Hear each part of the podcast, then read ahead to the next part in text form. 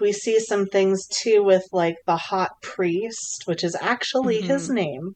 It's well, it's actually just the priest is Oh, officially what the character's the name is. The Fleabag fans have Yeah. just dubbed him Hot Priest. I which, mean, you know, because that's fine.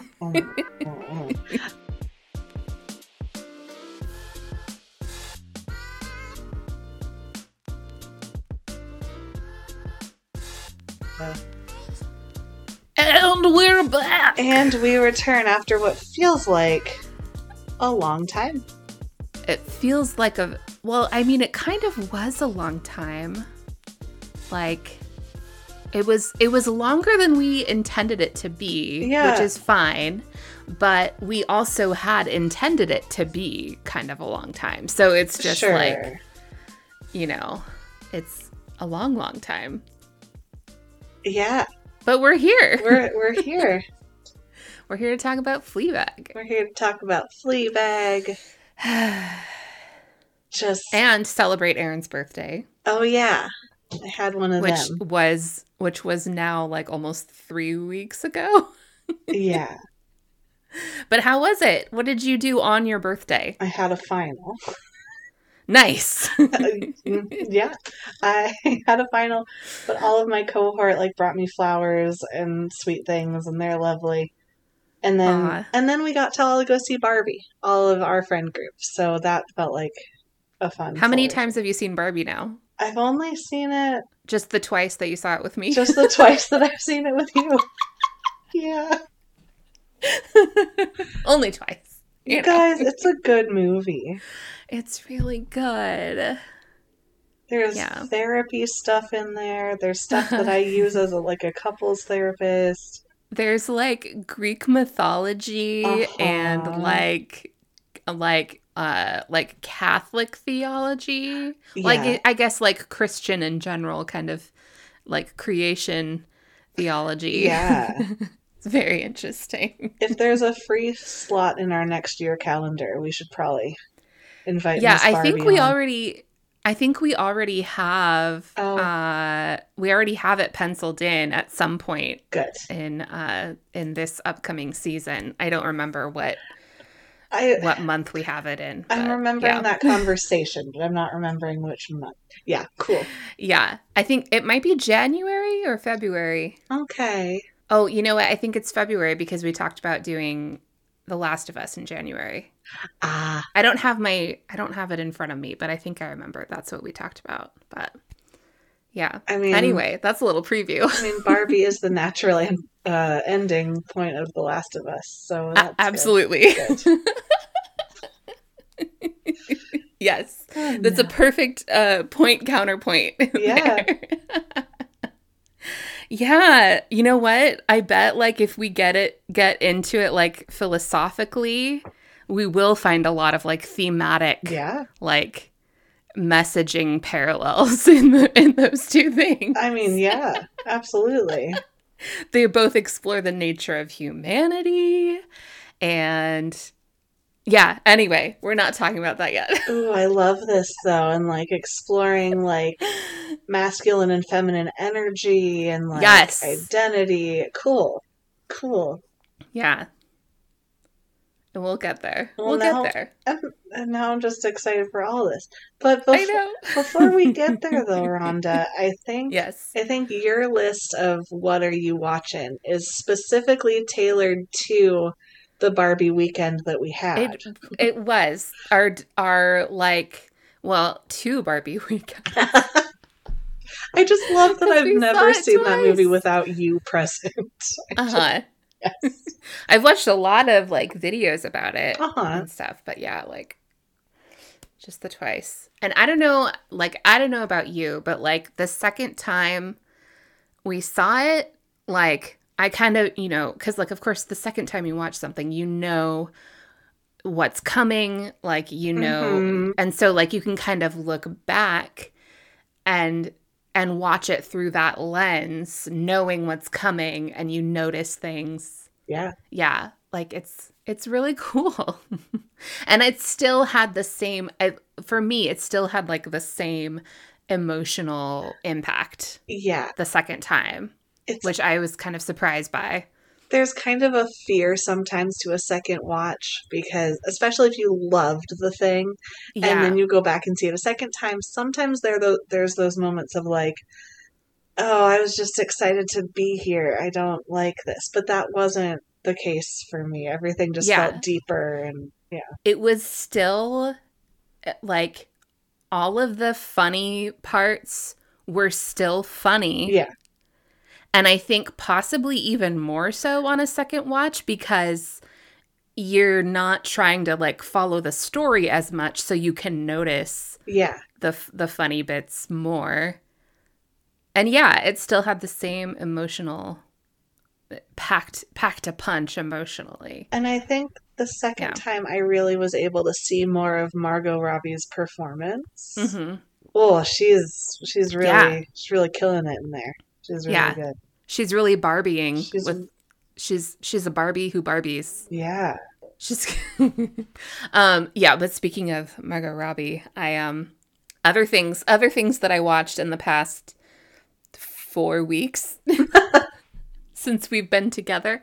Um I I did a bit of a dive into Margot Robbie's filmography and into Greta Gerwig's filmography. So I mostly watched things that I had seen before but it had maybe like been a while. Mhm. So um so I I rewatched I Tonya, which is such an amazing movie. It's so good. I gotta watch Um, it. And um Birds of Prey, of course, we love. So good, which both of those movies um were also um she she was a producer, like her production Uh-huh. company um made those movies.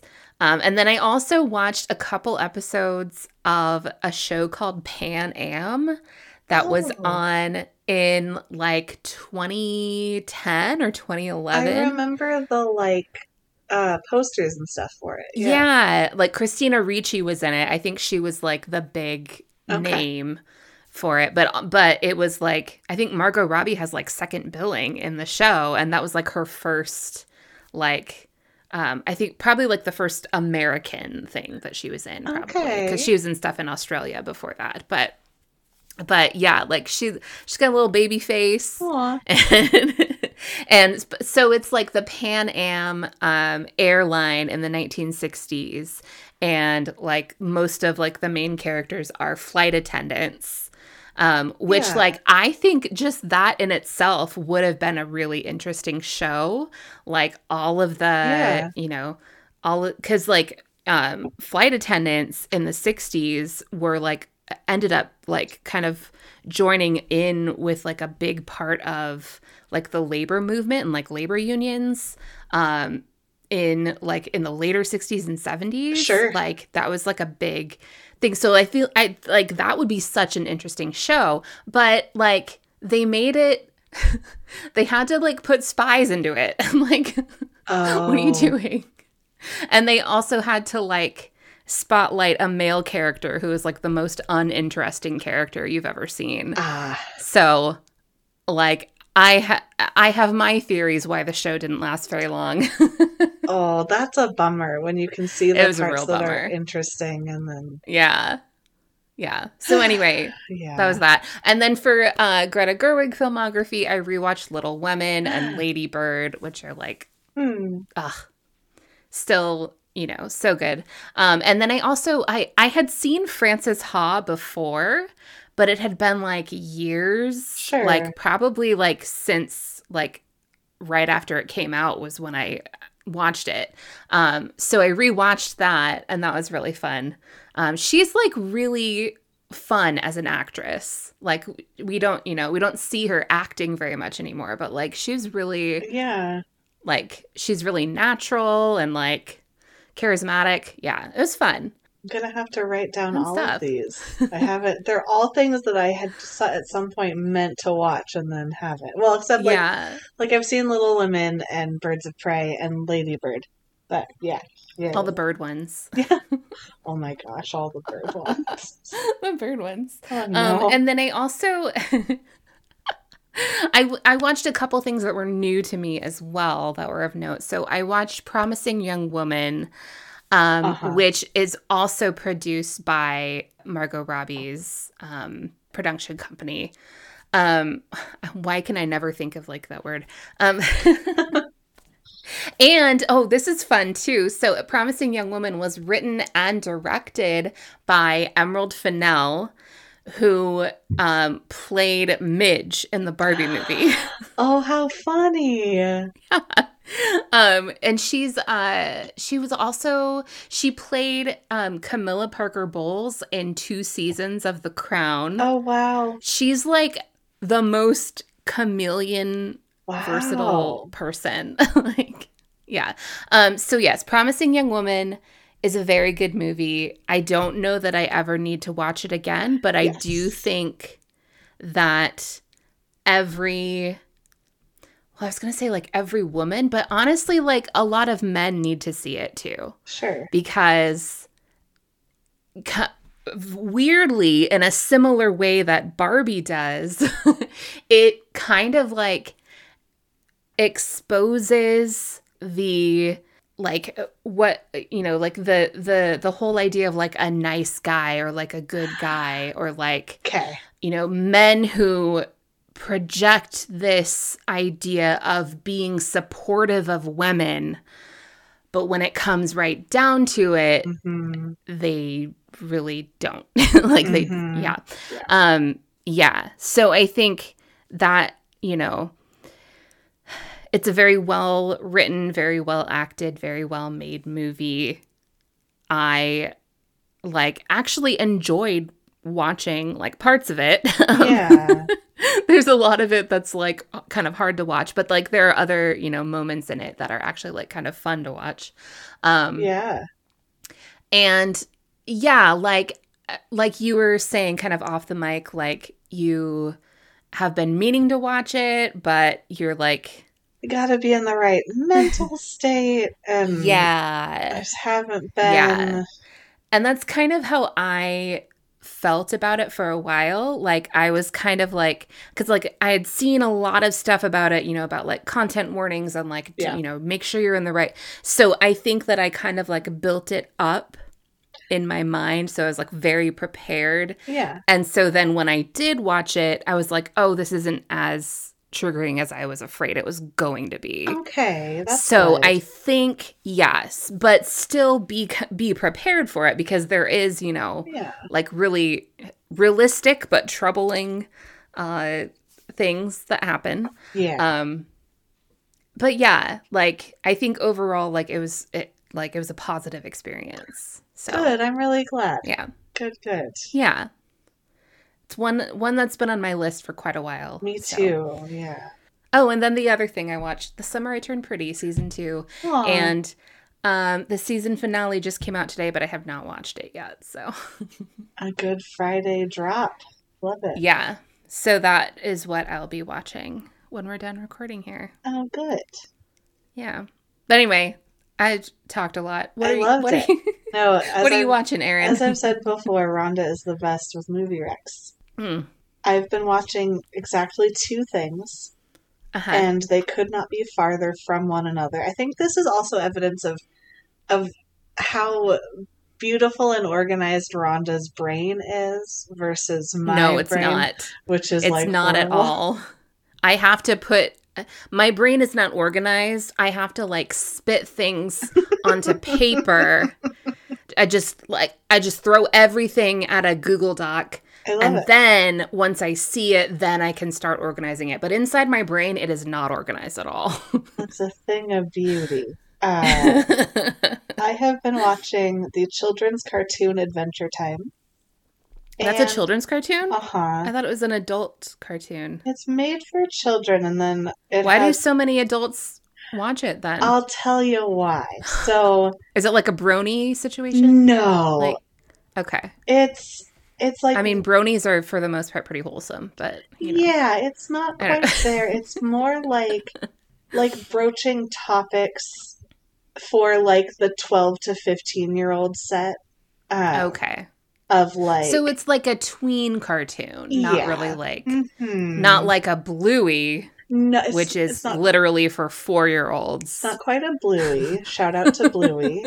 Shout out to Um, Bluey giving four year olds Australian accents Oh, who it's don't so actually good. I had have so Australian accents. it was playing in a preschool classroom I was helping in, and I did not know that I had heard of Bluey. I had heard the tale of Bluey, but I didn't know it was Attend Australian. the tale of Bluey. the tale of Bluey. Um, I didn't know it was Australian, and so it turned on, and then these Australian sheepdogs are speaking it, with Australian accents, and I was like, uh-huh. "Oh, I, Which makes sense. I love this so much." And I think I even said like, "Oh, because they're Australian sheepdogs," and I got like really excited about it. Um, yeah. I, anyway, it is very common, but um, Adventure Time. and it's actually funny too. It is, yeah. Um, it's funny and sweet and kind of the perfect like nap time accessory for a preschool classroom. Um, Adventure Time kind of like is also really funny and wholesome and sweet, and also just sometimes just very funny. But it also tackles these larger themes of like accountability for your actions, Hmm. your first couple relationships where like you didn't do the right thing and neither did they and now you're just kind of sitting through this and just a bunch of or like and you take- didn't watch the Spike Lee film Do the Right Thing. and so you're just naturally everyone behind. should. yeah it's just negative Wait, have you seen Do the Right Thing? no Erin. should i go right now Yeah. Just turn off my mic double feature Do the Right Thing and Promising Young Woman. oh no what a friday yeah. um Anyway, oh, sorry, I interrupted you. No, I love. I was trying to think of what. Oh, so yes, I've been watching Adventure Time, and then also Succession. So I will Uh-huh, be yeah. like That makes sense to me. alternating between Adventure Time and like in Succession. They just got to the. I'm assuming the first of many um, kind of court cases, and Mm. so like we got introduced to his little like when he becomes a meme for going yes or like just different things like when uh it just made me laugh so hard or like Mm. when kendall kind of steps up but yeah it's just i'm super into succession so I'm so happy because I kept trying to get you to watch it for so long i love because I knew you would love it. and i love watching mr darcy Mr. just be an idiot Uh-huh. um, or when when cousin greg only speaks and like well i would positively affirm that my answer is is Uh-huh. It's all like corporate i speak. consent like oh like what um like when Daryl applies to be manager on the office and he puts like all the corporate speak on his resume. yes And Jo's reading it and she's like, units of paper material? what is that? He's like, pieces of paper. pieces of paper. Which then, in my mind, also connects me with um, when when Daryl writes the list of, of community words to teach to Michael. Oh yeah, I taught Michael Scott. Bippity boppity. Fluffy fingers. Dinkin Flicka. Just Dink and flicka. and he takes it so seriously. Anyway, um, but then Daryl like keeps keeps up the ruse and like uses the words with him. oh no, we like The Office, we do. if you couldn't tell.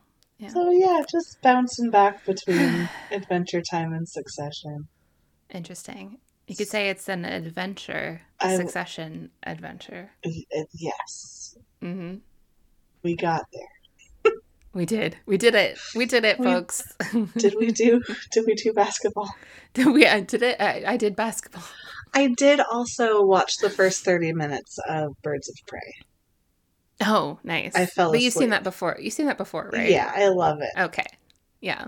Yeah, It's so good. it's, it's uh, Danny Castellano with blonde hair. It's just a whole thing. oh yeah.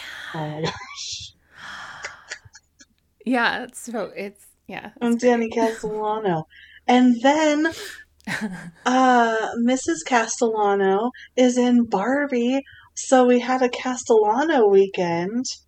Six degrees of Castellano. Castellano. Uh, his mom. Oh, Rhea Perlman. Yeah. Yeah. and also Greta Gerwig played his fiance in like the last season. We had a Castellano weekend. I wonder if that's how she met Rhea Perlman.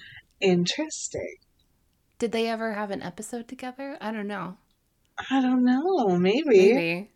Yeah. Love it. I love. I love it. And you know, I know I know that Greta Gerwig knows Mindy Kaling, so I'm kind of wondering why wasn't Mindy Kaling a Barbie? Aw, she would have been an amazing. Barbie. Great. Yeah.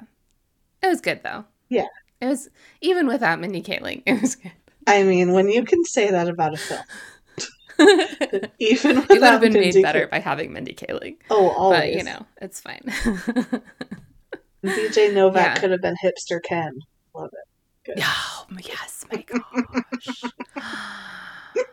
that would have been so good. He's so Such a Ken. pretentious. Such a Ken. He's so freaking pretentious, that man. Oh my goodness. The. Kenergy. Yeah, I just. Anyway, Erin, have you already bought um, the tie dye hoodie that says "I am Kenough"? I've looked at it. I really have. I love it. Or on Duolingo when it was Sophistian Ken. that was funny. Good stuff. My Duolingo hasn't hasn't given me that yet, but I'm taking Vietnamese, so I don't know how that would translate. Get on it, Duo. yeah, come on. Anyways, So here we I are. hate that I just said anyways. So, Why? so um, Erin, Uh-huh. are you are you ready to talk about the greatest television show ever created? We're obsessed with this. It's, I mean, understandably. Ever since Phoebe Waller Bridge did her one woman show of Midsummer. Ever since Phoebe Waller Bridge was born, We love. Bef- before either of us were born. Yeah. but she's like, I think she, I don't know, I think she's maybe born in like 85, Okay. 84 or 85. Okay. So, like, you know, still a millennial. Like, Sure. so Fleabag is a very millennial show, right? Yeah. It's the the Fleabag angst. the Fleabag, like, oh, just so. oh, I don't even. I don't even. I don't even. I don't know. What was your? Well, I am curious. What What was your Okay. first experience with Fleabag? Oh, that's a great question. I I think I must have I well, I watched the seasons back to back, so it must have been, you know, like 2019 Yeah. or so because that's when the second season came out. Um, but I don't remember like hearing that much about it before I watched Mhm. it. I I don't know. Like I think I'd maybe seen like one like article or something and I was like, "Hmm, okay, that sounds interesting." Yeah. Um and then uh, yeah, and then I don't know. I just like, well, I have a free afternoon. I guess I'll watch this show. yeah. and I watched both seasons like straight through. Like Yeah. no breaks. Binge the whole thing. Um Oh, so good. Yeah, like it was really good. And I was like, "Oh my gosh, I that's the best thing I've ever seen." Um What part of it? You, and then um, and then like okay, so th- I'll I'll answer your question in a second. Yeah. Sorry. No. Um but then I remember like very soon after like, you know, like less than a week after I had finished watching both seasons, I saw uh, Kumail Nanjiani tweeted something like um, like we can all go home now. Fleabag is the most perfect television show. Like Sure. no one's ever gonna beat it, or something like that. And I was like, I knew I liked you, Kumail. I knew I liked you. yeah. uh, Sorry. What was your question? Oh, I'm just, and maybe like sometimes we don't even remember these things, but like, what was, especially after we've seen it 10 million times now, but I'm wondering what was the first part of it that resonated with you, or what was the first part that felt particularly like a new or different take on something, or, Yeah, honestly, for me, it was like the way that it uses the fourth wall. Like, uh huh. I feel like that's such a that can easily be such a gimmicky Yeah. device and I I didn't know that it did that before watching it and I'm kind of glad that I didn't know that Yeah. because I might have been like mm, like really like you're you're doing that um Sure. Yeah. but like I like it uses it in such an innovative way Yeah. and there's actually a purpose for it Yeah. like the fourth wall breaks and like like Fleabag's relationship with the audience or with the camera is actually like vital to the story that's being Yeah. told. So I think it's so like yeah, like it's so innovative, it's so genius that like it's you know, it's been I think it's been kind of like people have tried to sort of emulate that Sure. but haven't gotten to quite you know that level yeah. of like goodness um That- yeah.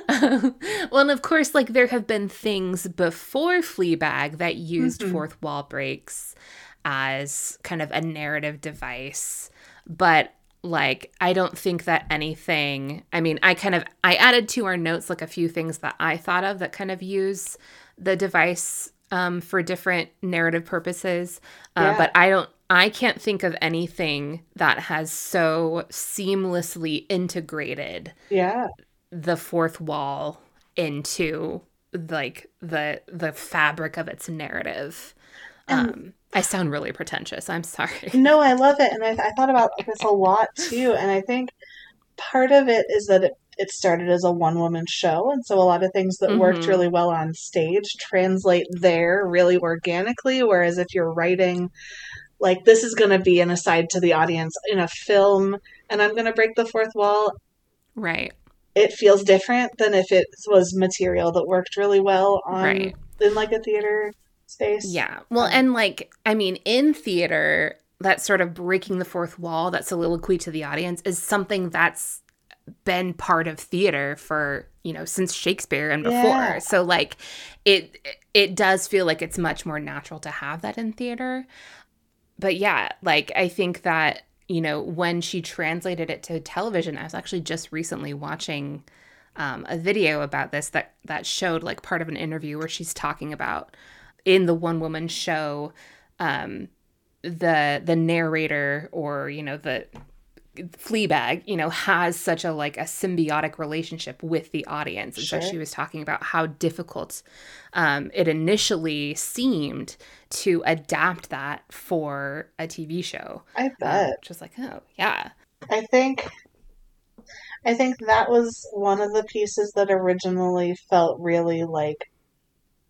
it almost felt like finding home because like I'd spent so long in theater and I also like when I was watching it for the first time, which I can't remember when I think it was when the second season came out and I had just never seen it and it looked really good to me. I think her exploration of like anxiety, depression, all those things Mm, yeah, felt like it was speaking the same language that my brain does. And w- whenever I see that, I just have to stop and watch the whole thing. hmm There have been a few TV shows to date that do, like Chris Traeger when he experiences his depression. I have to just like stop and watch the whole thing because, you know, and it's you, done in Parks and Rec. That's done in such a like sensitive and Yeah. like empathetic way, but without losing any of like the lightness of the show, which is like I'm sure such a hard thing to balance. Oh, absolutely. And I also, I love, love her sense of humor so Yes. much. Like, obviously, I just like, oh man. The I- humor that she uses as a Mhm. like a coping mechanism and like a defense against actually processing her real emotions. Yes. yeah. Very relatable. Very freaking relatable. Oh my goodness. Oh man. So yeah, we kind of like we kind of tracked through a few together like possible origins or not origins, but possible like identities of that ca- uh, camera piece. And I think hmm and in this I almost think that there's no like right answer. Right. Yeah. I think it just depends on like the lens almost lens. Sorry, Eh. didn't mean to. Did not mean to do that. Um, do you have a favorite possible identity that we can start with? Well, I mean, there's the one that I took a million notes on. Uh-huh. Um, but I'm I'm really interested though in your like thoughts on camera as shadow self, like a version of Fleabag herself. yeah. That's something I hadn't heard before, so that intrigues me. Well, you know, I'm a I'm a psych nerd a little bit. So yeah. Um yeah, your shadow self is really like those naturally occurring parts of ourselves and we all have them. It's all like everyone had in some in some lines of like therapeutic thought. We all Mhm. have a shadow self and it's it kind of houses your natural reactions to things that are maybe negative or to you, like that you would Mhm. judge yourself for kind of thing. Right. Um, and so we see a lot of that um, in those moments. Well, I mean, it's it's a natural part of ourselves. So it's um, in the in Fleabag. It starts with a really strong camaraderie, and then kind of starts to build in those moments of discord. Um, as you watch it a little bit, like sometimes Fleabag will be caught doing something that maybe they're not proud of, and then not able to look away from the camera, or hmm like yeah, like little pieces like that until it builds to the moment at the gala where she's been triggered by something, and then she's in um, the back room and unable to step away from the camera, and it's dizzying, and it's it's when her sister talks about Boo. It's when we start to find out a little more um, from someone else's perspective about what happened um, between Fleabag and Boo. Um, hmm that's something I want to talk about too is how we find that information out because that's so purposeful as well. But Right. um, yeah, the Fleabag shadow self is the parts of you that are just difficult to sit with. So that brings up a question that that I have kind of like just formed. So Yeah. do you think that Fleet or I guess how much control do you think Fleabag has over what the camera sees? And that's where I think I think there's so many interpretations, but I think one interpretation is that she gains control over the course of the Mm, show. Okay.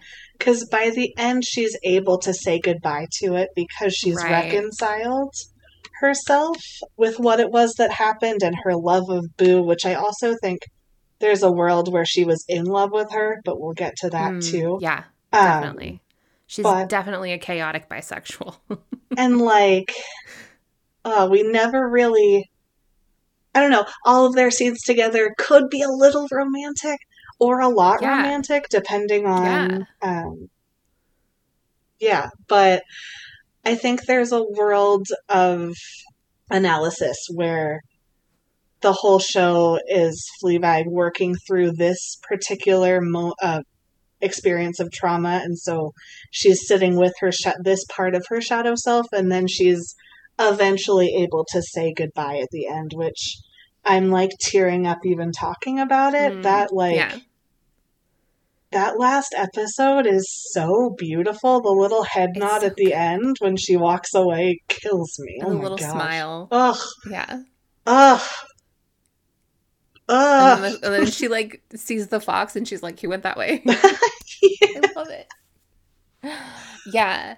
Because like thinking about like how much she is actually able to control what the camera is seeing because like if you think about I know like this is something you you have like a little further down about like things to discuss about like what the what the camera is allowed to see Sure, versus like what she wants the camera to see. sure. So like she at, like at the beginning like it's it feels like it is very deliberate what she is allowing the camera to see because there's a lot that we you know that we find out from other characters or that we find Yeah. out just from watching and not from what she tells us so like she's like an unreliable narrator right Yeah. um where but like in the moments where like the camera is watching like you know an intimate moment or like a kind of an embarrassing moment right and like she is aware that the camera is there but she's it also feels like you know this is maybe a moment that has like caught her off guard but she's going to play it off as like a performance because she knows the camera is there right. and it feels like that's that happens a lot throughout the first season and then in the second season that does start to shift where she like like she's definitely still like only putting forward like a certain aspect of herself that she wants people to see but it feels a little more genuine by like toward the end of the second season Yeah. like it feels like she's just uh, kind of allowing allowing that in rather than like putting on a performance Yeah. Absolutely. And i, I, don't think, know No, absolutely. And I think like like we see some things too with like the hot priest, which is actually Mm-hmm. his name. it's well it's actually just the priest is Oh, officially what the character's the name is priest. the fleabag fans have Yeah. just dubbed him hot priest I which, mean, you know, because that's fine and I think there's a few lenses to see, like when he can see her talking to yes to the camera. I think there's the religious aspect. Um, You can read Mhm. it through that lens. Absolutely. I think there's also so what if the camera is god yeah. I mean, I think so there's then, like a at the end she decides that she doesn't need like religion or hmm I think that's fascinating. This Yeah. is one of those pieces that would be so much fun to do. Um, critical. Oh, what's uh, um, literary criticism with, where you could just do Yeah. it from like so many. I think that's one reading for sure for why he can see when she's talking to her shadow self or to the camera. Um, I think there's also he is, even though they don't wind up together, he is falling in love with her, and so he's seeing yes all of her um, and she's being loved for her whole self instead of what she puts on although the argument for that for me would be why can't her sister see it? Because i do think her sister loves her unconditionally as well. But right. But i you know what? I think i think it could be possible that like her sister's fully aware of the camera but chooses to ignore it. I love that rhonda. That just gave me chills. Yeah like she's she's noted like if especially this is like something that you know that fleabag has been doing her whole life. Mhm. like growing up together claire noticed when fleabag was talking to her camera oof friend i love just, that. like chooses to ignore it. Claire doesn't she get thinks it's just like an imaginary friend or something I don't think she gets enough accolades for this. She's so good in she's so good She's trying so hard. She's trying to love herself too, and she can't yet. Yeah. And it's just. I don't want to jump us on too quickly here. yeah Um, Well, I wanted to go back to like I mean cuz like the the fact that the priest sees when she does her asides to the camera like that's something that has been discussed a lot already. Yeah. Um for me that kind I mean like it like exactly in line with what you were saying about how, you know, it's because like he's falling in love with her and he's seeing her for who she truly is. Um like for me that like dovetails perfectly with a reading of the camera as like the gaze, like Hmm. female gaze, male gaze uh because like you know and this also goes back to like her awareness of being looked at I got so, So excited sh- when I saw this note. This is brilliant, Rhonda. Yeah. right so like she's aware of of the male gaze directed toward her constantly Yeah. you know as as most women we all develop an awareness of that you know we're being we're being gazed at Yeah. in certain ways. Um and she but she has like learned to manipulate the gaze for her purposes. Sure. Um but that's not always in a healthy way. Like she's, you know, she's done it in pretty self-destructive ways. Like she perf like you know, like we've been talking about, like she performs Yeah. for the camera what she thinks the male gaze wants to see. So like that's why she's very like bold about showing like sexual moments to the camera because she's performing for the male gaze. Brilliant. And then she only hides like in moments of like true like vulnerability. Um so then like through this reading in the final scene when she rejects when she like tells the camera not to follow her, she's accepting her true identity and like not seeing herself through that through that lens anymore. I love um, that. Yeah, so there's like there's actually like some really good like even like kind of academic um or like academic adjacent um a scholarship about Fleabag through the lens of the female gaze. Uh, this was a um where was this article from? Uh I don't remember, but I'll uh we'll link I'll, I'll put a link in show notes. Um, but this was a this was a quote from it. Um, what then is the female gaze for Fleabag? It is secretive, private, introspective, funny, irreverent, esoteric. Every individual watcher feels figuratively and literally as she turns toward us, seen by hmm. Waller Bridge. The female gaze becomes reciprocal, mirrored. Instead of maintaining the traditional hierarchy of watched versus watcher, the female gaze in Fleabag is necessarily a collaboration. It is doubled. It brings the viewer past the barrier of the screen, troubling their position as viewer. So, like, there's also moments where we feel very uncomfortable as Yeah. the viewer. Yeah. Like, why are we, um, you know, if if we're like she's, you know, if we if we see her as performing for the male gaze, but we're actually the female gaze, like that makes sense that that would make us very uncomfortable Yeah. um, to see those kind of moments. Um, and then there was this really great quote from Phoebe Waller Bridge um, where she's talking about like, you know, like her inspiration in writing the character.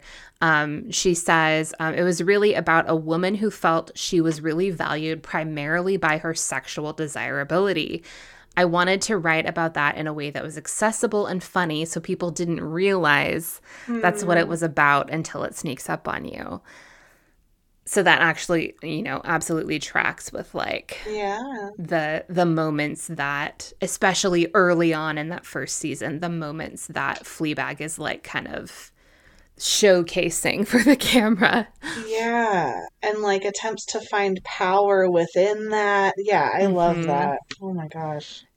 Yeah, it is kind of like, yeah, like she's trying to find power within the gaze, not realizing that true power is completely rejecting the gaze, just- which is what she does at the end.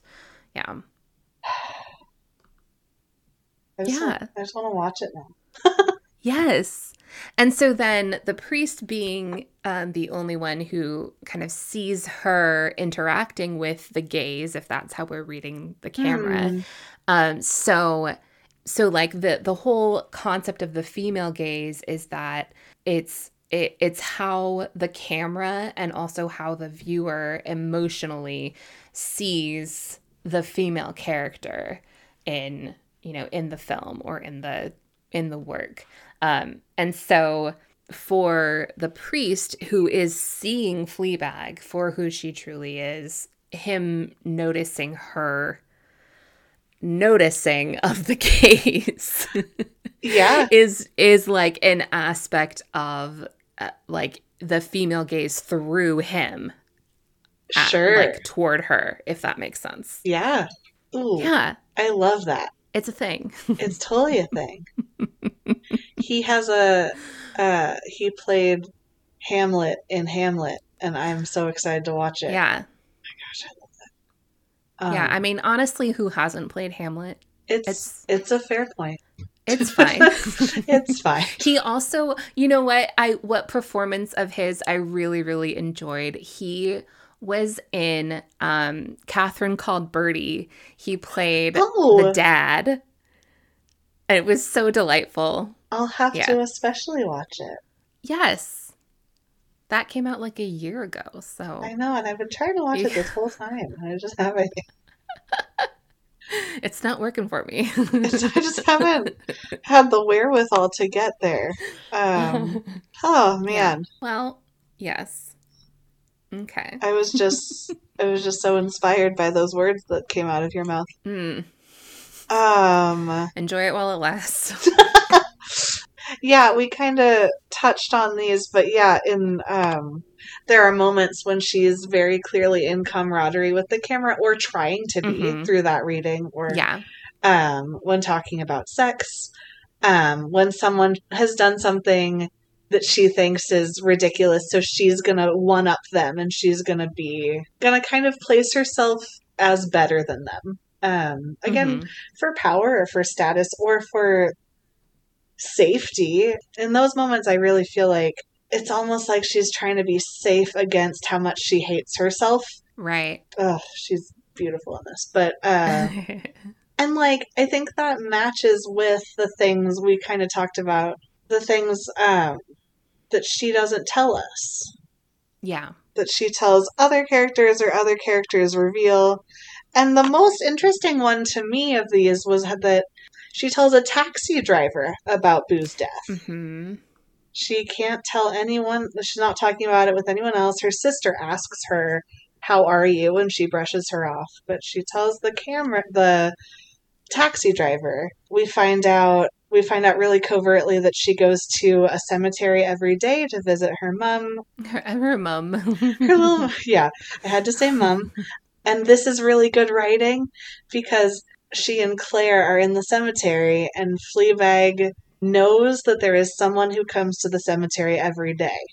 And Mm. so then we all put two and two together that this person who's very sarcastic and is positioning herself as like outside of morality or she is Mhm. telling the world that she's a bad person or doesn't care or whatever.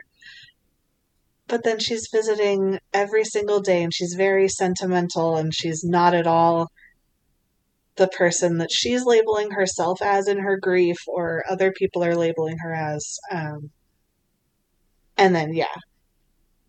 Uh, I was just really.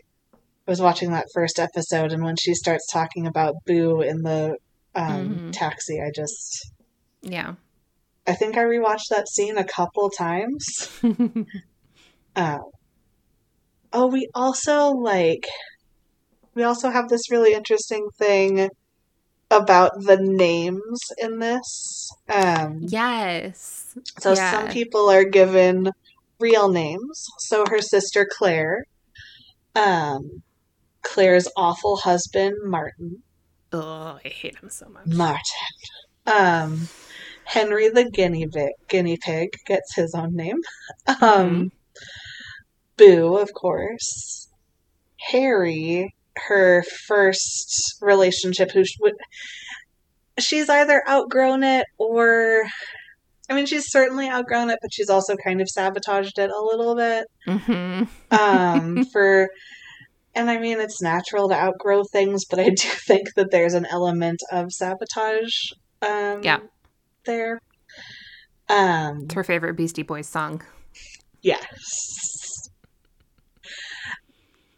And then um, the older woman who Fleabag connects with at Claire's party, uh, Belinda, Mhm. also has a name. Yes.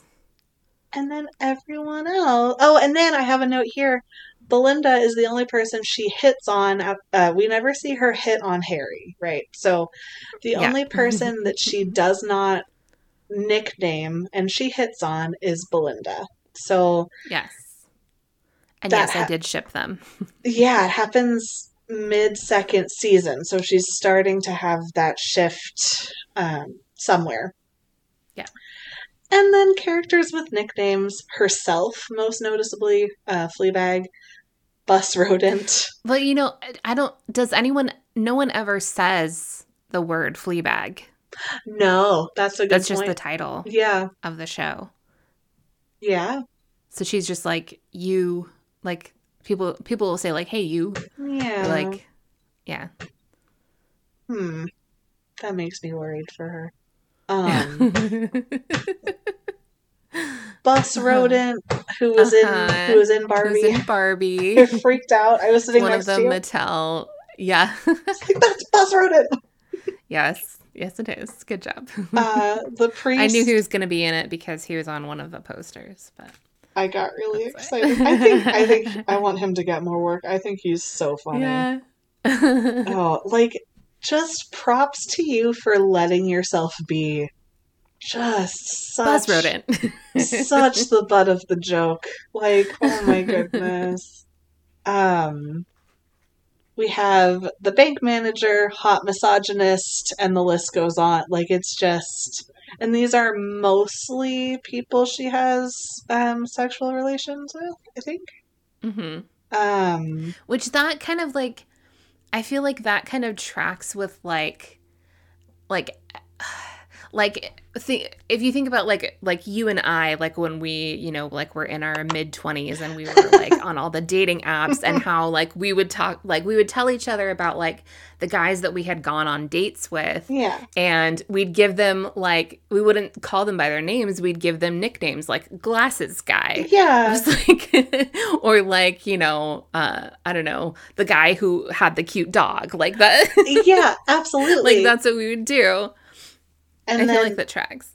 no, totally. And I think that's kind of some people do that like with naming conventions in their phones and then when they decide to it's like it's like keeping yourself from feeling any specific Yeah, way you don't want to get too attached until Yeah. you know that you know that you know that's actually going to be an important relationship. Or in Fleabag's case, she just doesn't want to get attached at all. She's That's just literally not Yeah. going to do that right now. Yeah. so um yeah and that's a really good point that that's something that most of us do um yeah. and like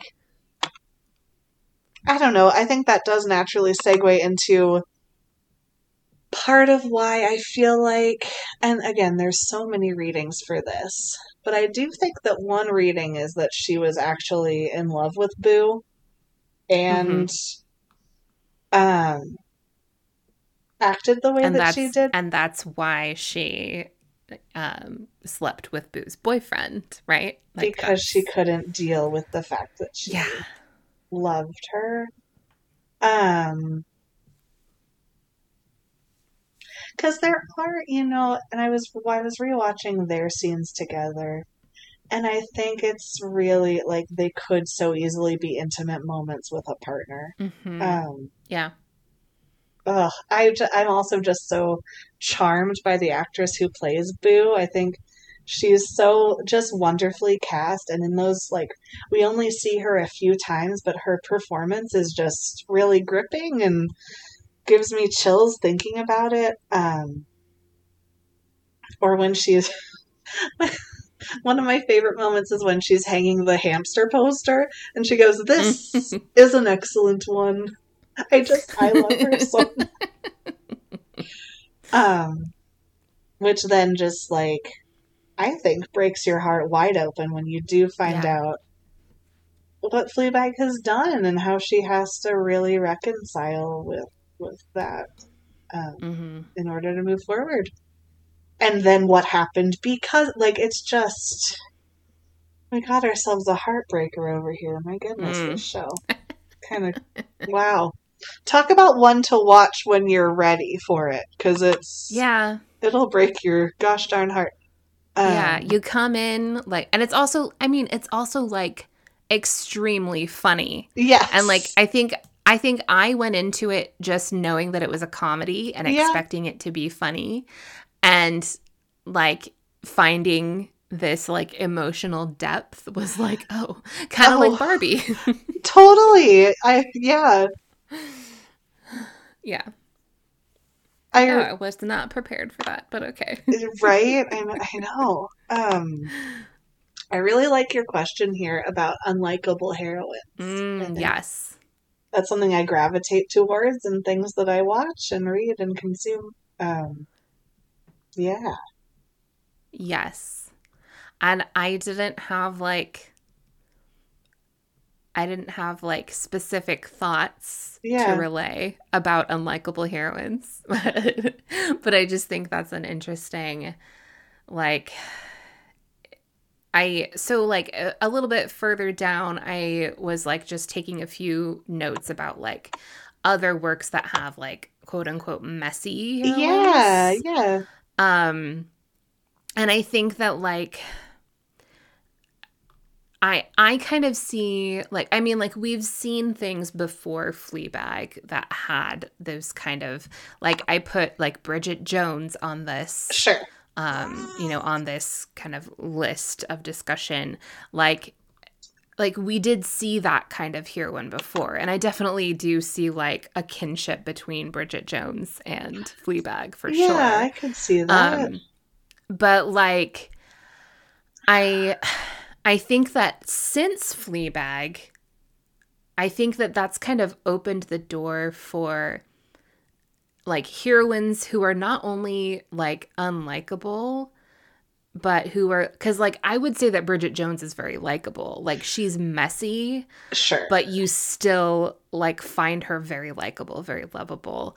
Um, and I think that like Fleabag has kind of opened the door that like she doesn't have to be quirky and like Yeah. quirky in a cute way no. to be like a really good unlikable heroine.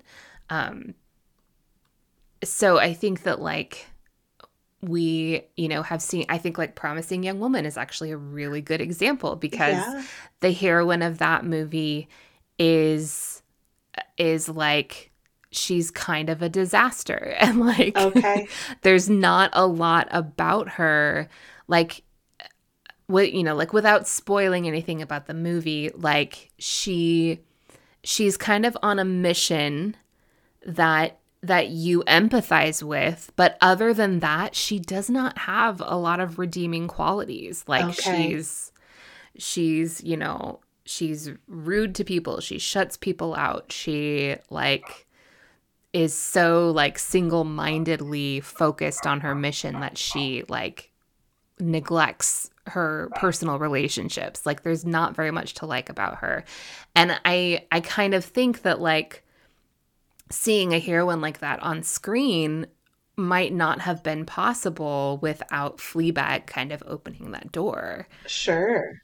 and it was you know like Fleabag is still like fairly recent so I feel like we're going to see a lot more I hope that are kind of allowed to live in that space of like yeah you like you're just uh, you know like you're like this is just a terrible person right now. And like maybe she'll grow but like you yeah. know sometimes sometimes as humans we're just kind of not good.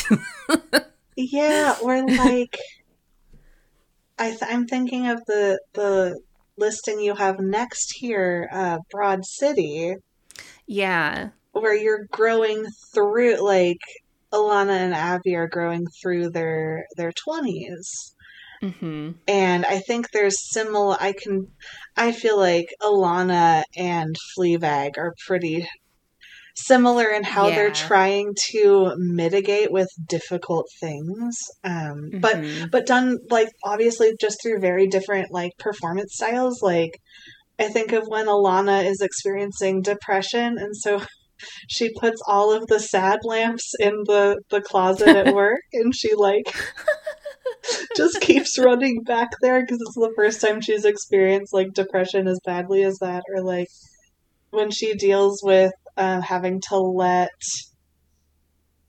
her first significant partner go, that kind of thing, and like yeah. reconcile with the truth that she is not ready to to settle down, and hmm like the strength in that of saying, "I love you so much, but this isn't for me right now," and I just, um, I really liked that note you had in here, um, and like, I don't think Ilana gives a shit if you like her, Or she would- yeah or she would tell you that she doesn't. she yeah so Ilana like genuinely doesn't give a shit. I think Fleabag does give a shit, but she doesn't want you to think she does. Yeah. She doesn't want you to know how much she actually cares. I love that. yeah, for sure. And how much her own heart is broken. You know, like Mhm. I think that almost for her saying her heart is broken, like she doesn't even get to say that because she's so culpable. So like yeah, I don't even love myself enough to say I'm hurting. I don't get to say Right. that. yeah. It's almost like a self-flagellation. Yeah. Like she's like, "Yes, I'm in this deep pain, but I deserve it because I did this terrible thing." And I can't I I don't know how to push forward. Yeah. Yeah. Ugh. um the third uh work that I put under this like messy heroines uh category is Insecure, Yeah. which I don't know if you've watched that at all. I feel have like we've talked about it. I've been this is one of those ones that I get made fun of all the time. I've been saving that for a rainy day because I know I'm gonna love it, and I haven't like Yeah. started it yet. like it's actually it uh, it's it's actually like so like I've kind of like ever since I've seen both of the both shows Fleabag and Insecure I've kind of like linked them in my mind because I feel like there's there's really like a kinship there Mm. like there's like a spiritual kind of like uh like cohesiveness there Yeah. um but like as i like looked like deeper into it like there's like legitimately there's like some real parallels between cool. between the two like they both um they both started in 2016 um they're both also based on um material from you know a few years earlier so of course um fleabag is based on the one woman show and insecure is based on um, a web series that Issa Rae created in like I think like 2012ish um Cool. uh, misadventures of an awkward black girl um and so like yeah so they both have that as you know as like kind of more refined versions of earlier works I right um, and they both explore the experiences of young women who are insecure. Um, Yeah. um, they're they're both insecure in their identities and in their like their you know like their their place in the world. Um, they both um, like struggle to relate to the world in healthy ways. Yeah. Um, they both struggle to like express their emotions in healthy ways. Yeah. Um, I think we, uh, I did have a note in here. We talked a little bit about this in our new girl discussion because they're both definitely, because like in in a similar way that like Jessica Day, like struggles with social interaction. I feel like Yeah. Issa Rae or Issa's Issa Rae's character, which is also who's also named Issa in Insecure, President Barbie. Pre- I um, was she- gonna say President Barbie. yes. Just we're just talking about everybody in the Barbie cast right now. um, but her character's name is also Issa, um, and so Issa, the character, um, like is similarly kind of socially awkward and um, and is you know very like reticent. Um, like she, you know, she's kind of like stalled in her career because she won't like kind of put herself out there. Oh, Um, okay. Yeah. And then we also have like, so, you know, obviously, like we have Fleabag talking to the camera, and that's the only time that she's, you know, really like showing showing her hand is when she's talking to the camera. Yeah. Um and Issa talks to herself in the mirror. Like we there's like there's like scenes in every episode where she's like talking herself up in her mirror. Um and that's the only time that she's truly honest. Um Ooh, I gotta watch when- this. Yes, it's so good. Um, and then she also has these like vivid fantasies about how she wants certain situations to Oh, play out. Yeah. Um, but then like you also like it, it for several of them you see like uh like starkly contrasted with how it actually happened. Oh no. which is like so relatable, right? Like yeah. where you're when you're like in the shower and you're thinking about like, oh, this is what I should have done in yeah. this situation, and then I could have walked out and everybody would have clapped. and like- then I could, yeah, I, I would be a hero and yeah. Um. Okay, and then uh, one more. Okay, so I love this. Um, so Issa and Fleabag are also both like performing versions of themselves that they Okay. want the world or their audience to see. So like Fleabag is, you know, performing um it's like outward facing because she's aware of like viewers outside of herself while Issa is like she's she's only ever honest when she's like talking to herself in the mirror Yeah. but she's also kind of like like she's kind of performing to herself in a way in thinking about like you know like the like the way that she wants situations to happen Okay. Yeah. yeah um yeah there's a really good um, video essay that i was actually watching um, earlier today that like i think it's called um oh what is it called uh like two millennials or something nice. I don't know. I'll I'll link it in show notes. Um, but it it like you know kind of outlines like the parallels between Fleabag and Insecure and how and like the different ways that each of them are exploring like similar questions. Really, Cool.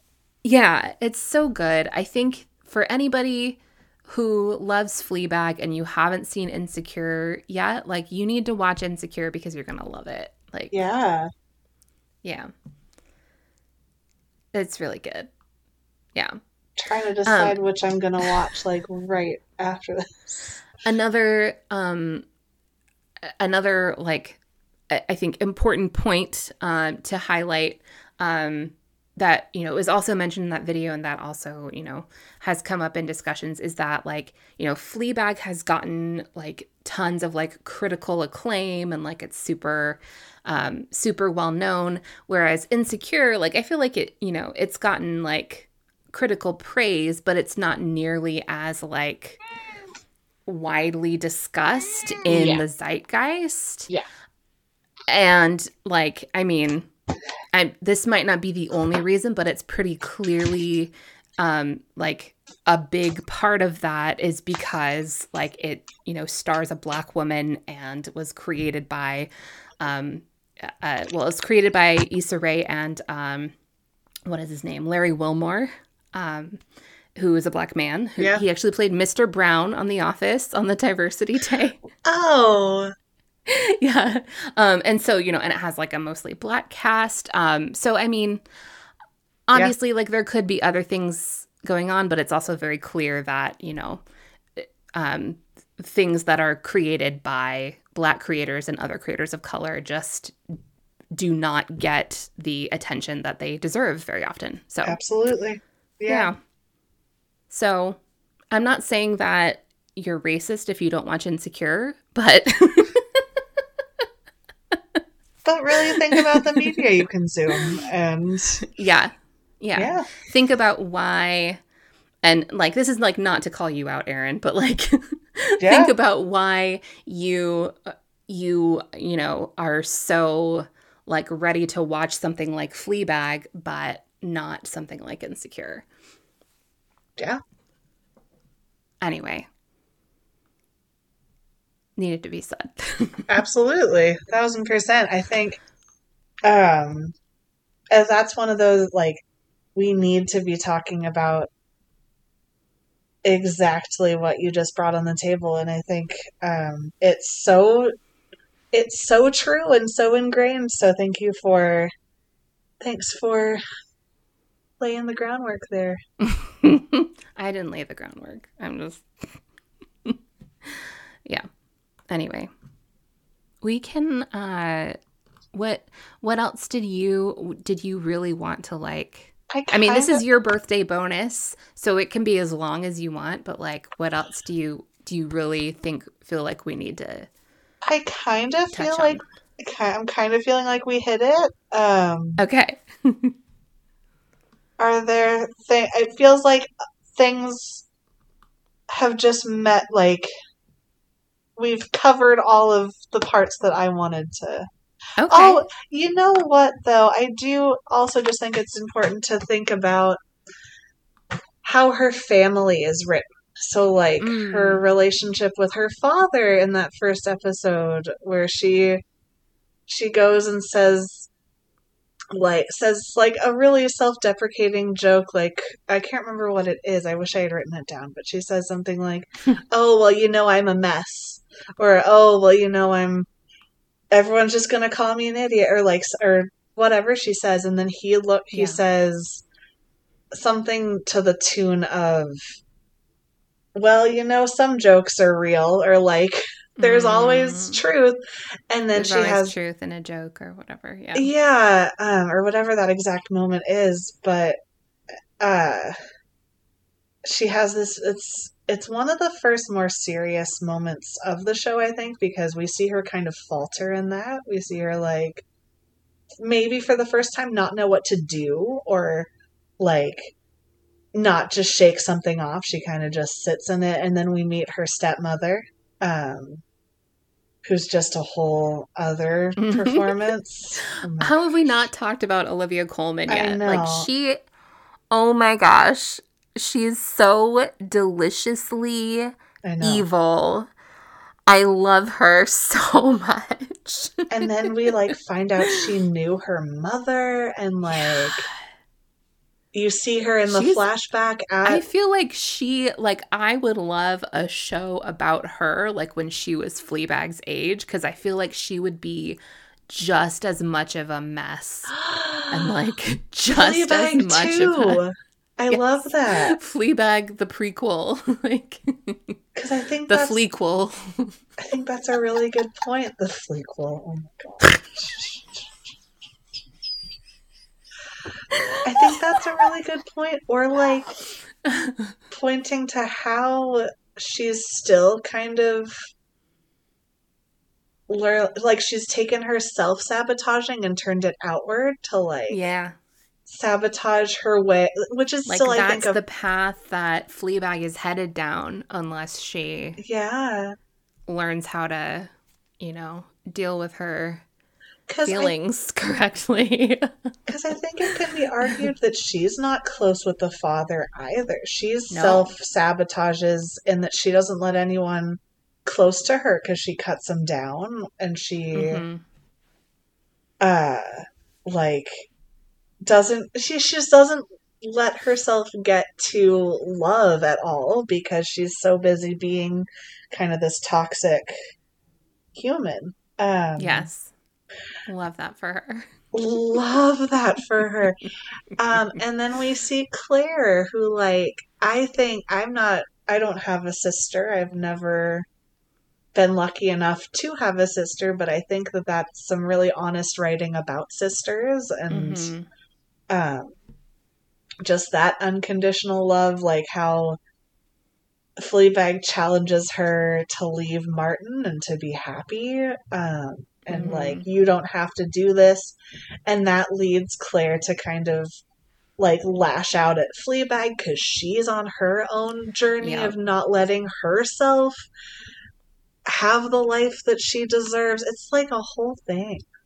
hmm Yeah, that's. I mean, I don't have a sister either, but I do have a brother. Yeah, But I, but I do feel like, like they do have moments that are very like real sibling moments where like maybe we don't like each other right now, but we can make eye contact across the dinner table Yeah. and know what each other is thinking because like I've definitely had like moments like that with my brother where like we're with family and he and I are like the only ones who like get what we're talking about. yeah, Um but like but like I'm sure like, you know, there's just like kind of like habitual like and and like cultural or social um, barriers between like a brother and a sister that would that would not exist between two sisters. So I'm sure like for sisters like it's it's an even closer um, connection than that. But yeah, like I feel like that that aspect of it is written so like authentically. And I'm sure like Phoebe Waller Bridge has a sister, so I'm sure, Sure. like that's where that's coming from. But yeah, And I then love Claire. I love too that she falls in love with someone named Claire. Named Claire. Yes. And like uh, maybe if Fleabag is learning her journey, uh, I think Claire is learning to take herself and the world a little bit less seriously, and so that's like a nuanced writing point that the person who she falls in love with has these like slightly she ridiculous. love herself. Aw, yeah. Yeah. It's kind of like uh, the in in the Loki TV series where he falls in love with a variant of himself. Oh my gosh. That was a big uh, that was a big to do in the Marvel amazing. fandom. Oh no. yeah. well, Erin, have you ever had a Fleabag era? I think I'm eternally in it. hmm. Yeah. I don't know if that's I don't know if that's uh if that's a good thing. I know. I th- well, I think I, it, it's part of the reason that I love this show so much is that these are themes that I'm grappling so much with without turning this into my own therapy session. Like, I think it's now for me. I think it's been now, but it's still like I'm like halfway through season two in my Okay. own personal journey. Gotcha. yeah. I th- well, I I don't believe that you would do anything as like destructive as sleeping with someone who is, you know, No. in some way inappropriate to be. No, I wouldn't be do with. any of that. I'm, uh, yeah, I guess I should clarify to our listener. No, but I, the like the the intrusive self talk i think is still just not Mm, there okay. like i'm not actively self destructive in those ways uh-huh. but some of my like ah you're a big dumb idiot self talk is kind of like similar a little bit Yeah. Yeah, Yeah. there's so I mean like there's a whole uh thing, you know, it's like an internet thing where like you're in your Fleabag era, right? There's I even an that. urban dictionary entry. oh i love that Um, so Urban Dictionary says Fleabag era is when a girl or non-binary person, basically anyone but a man, is ready to stir things up in their life and ready to ruin people's lives in order to get their hot girl fantasy to come true. oh So- no i'm not in that at all So, uh, used in a sentence, damn, that girl is really in her Fleabag era. She's screwing the married guy next door. oh no no that's yeah. Um, but there's also a super interesting article I found about this that's about um, this idea of dissociative feminism, um, interesting where it's like, it's almost like a nihilistic, like, you know, uh, a, like approach to like feminist thought where like you know the the world is so patriarchal and so effed up we're never going to truly have equity so might as well just do whatever the fuck i want is basically kind of like the- you know put into layman's terms at least as i understand it like that's dissociative feminism. That's um, fascinating. I want to yeah and i that. it's and and like sad. Yeah yeah um but you know maybe not entirely untrue if we're being honest um And you know what? Coping mechanisms work until they don't work, and I, I Yeah. under I understand how that could work for someone, even though it's ill advised. It's still it's letting that anger out, you know? It's uh-huh yeah. yeah it's female rage Yeah. Love female rage Maybe I'm in my Claire era is what it is. you're clara My Clara. like I feel like I'm Claire at the point where Clara. she cuts the she gets the new haircut and it's absurd. I think that's right about where I am. it's french really man i don't know who i would be who like which era i'm in i don't know we should have oh we should have uh taken a quiz Oh, that would have find been out which fleabag character we are do you want to find one right now Let me see if I can. okay Uh, Because I honestly do not like, on a personal level, I do not identify with any person. You know what? Actually, maybe the priest. sure. I mean, yeah. I don't think I fully identify with anyone either. Um, which is probably, you know, we're doing all right. I think Uh-huh. that's okay. Here's a quiz. Because everybody on that show has like pretty big issues that I don't know that I would be I don't know that I'd like willing to deal with. I don't know if I'd legally be able to provide therapy to humans if I was right. any of these people. Um, here's our quiz here. Right. Are you putting it in the Yeah, notes? at the very bottom. Okay. Oh, there it is. Okay. Cool, cool. All right. Should we uh should we talk through this? Yeah, All right. Do you want to are you more of a Claire or a hot priest? And that's us. wonderful. You're Claire and I'm hot priest. Aw. Okay. Um do you want to read the first yeah. question? Uh, first, pick a jumpsuit. So we have kind of like a Ooh, Beetlejuice. very appropriate. that is It's kind of like a white and black stripe, long sleeves. We have like Uh-huh. a satin blue one, um, oh, like I'm a tank top. It's that one. cute. We have kind of like a onesie. It looks like like a blue Uh-huh. velour onesie, and then like a like a cute deep red with um It's like a bodycon. Yeah. Yeah. I'm going with the blue for sure. Someday I'd like to have the confidence to wear the red one, but I'm also going blue. How do you usually get over a breakup? Throwing myself into my work, rebounding with someone else, expressing myself via a creative outlet, or prayer. You know, I honestly can't. When was the last time I actually had a Yeah. breakup? Uh, and what did I do? You know, probably uh, creative outlet. I throw myself into work whenever I feel anything other than happy. so I'm gonna do throwing myself. It's why I'm in a second master's. Throwing myself into my work. uh,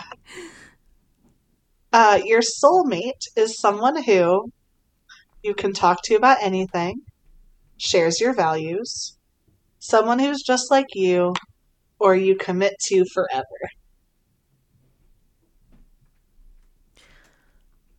You know what? I don't uh I don't think that like you you only have one Yeah. soulmate. I think that you create your soulmate. So I'm going to say that it's someone you commit to forever. Yeah, I'm gonna go there too.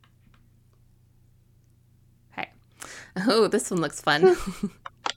it's time for a haircut. What do you ask Oh, for? A lob, Ooh. the usual, something asymmetrical, or just cut it all off? Well, I currently have a lob, so I guess that's what we're going with. I'm gonna go with uh the usual. Nice. Um, what's your drink of choice? Sparkling wine, seltzer, anything alcoholic, or gin? Hmm. We gotta have fun. You gotta do sparkling wine. Same. I'm not the lart. I'm not the Yeah. biggest drinker, but I do like a sparkling wine. No. Yeah. That's about the only that like I'll drink like a fruity cocktail or a sparkling wine. That's about it. I'll have one and then I'll fall asleep. Yep. Same. All right. Your favorite animal is guinea pig. This kind of mouse, meaning a computer mouse, F- a fox, or a human being. Oh no, the Greendale human beings. Um, I don't know what even. None of these are my favorite. So I guess my favorite from among these. I guess I'll go with the fox.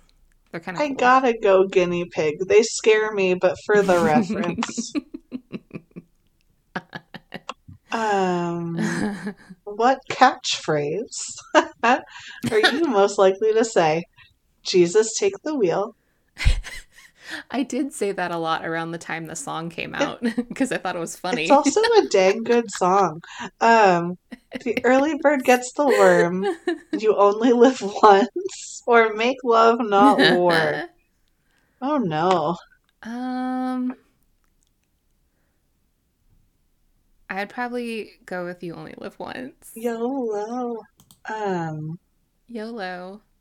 I wouldn't say it YOLO. No. though. I would just that's that's that's just like kind of the general attitude that I try to have toward life. It's like that's also an important distinction that you wouldn't like shout YOLO. that I wouldn't say YOLO. No. I I leave my house every morning at like six thirty, so I guess I'll go early bird. Mm, there you go. Gross. Finally, what does work mean to you? It's a creative outlet. It's my whole life and oh, no. identity. It pays the bills, or it's a calling. Okay, I have two minds about this. Yes. about work because like when like work as in like the pl- your job that you go to to get money like i feel like it's not healthy for that to be your whole life and identity No.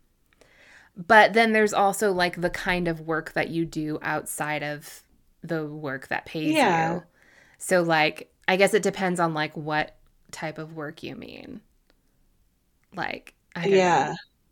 I don't know how to answer this. I don't either. I'm going to go with creative outlet Yeah. because I'm going to I'm choosing to think of work as like the things I work on because I enjoy them. Yeah. Okay, if we're going by that definition of the things we choose to do, I'm going for um, it's a calling. Because Hmm. sometimes I do feel I do feel deeply fulfilled by the work that I get to do, and it gives me kind of like purpose or whatever. But if we were just talking about nine to fives, it would be it pays the bills for sure. Right. Yeah. Same. Aw, I got? Claire. Oh, uh, look at you being all self-aware. Yeah, buddy. I got the stepmother. no. what? you know what? I mean like I do really vibe with everything about her except like the toxic manipulation. Okay, so you're her if she was a healthy human. if she was like if she expressed herself in healthy ways Okay, yes I can see that. well because like it does say so it says like you're a deeply creative soul who isn't afraid to express yourself Yeah, um which like yeah like that's at least that's what i strive you're just for, not right? horrible. But Yeah. yeah, okay. yeah yeah what is your what's your description say You're dedicated, tough. Um, on the outside, it sure looks like you've got your life in place. in reality, though, you're just doing the best you can and wondering all the while if maybe one of these days you'll have the chance to totally reinvent yourself. Oh no. Aw. Oh no. Who wrote this? Uh, BuzzFeed, who's your writer? oh buzzfeed Uh, which Fleabag character are you? Um, Sabrina Gahiva? You got it. thank you- you, thank you sabrina You got it. So, yeah. excellent all right Well, thanks, friends. Thank you for joining us. Thank you, Erin, for being born and choosing this topic for us to talk about. I am full disclosure about to just go watch it. Excellent. Excellent. I think I'm going to take a bath Ooh, do it. and um, read a book. I have, oh man, I have two uh, advanced copies of books that I need to read and review. Amazing. Yeah, it's, uh, I mean, it's a good problem to have. but- Amazing. you know, where, yeah. It's also like, oh, this is an obligation. No, I. I get Mm, that. Yeah. Yeah. Yeah. no, it's, I'm excited to read Of both of them. So, yeah.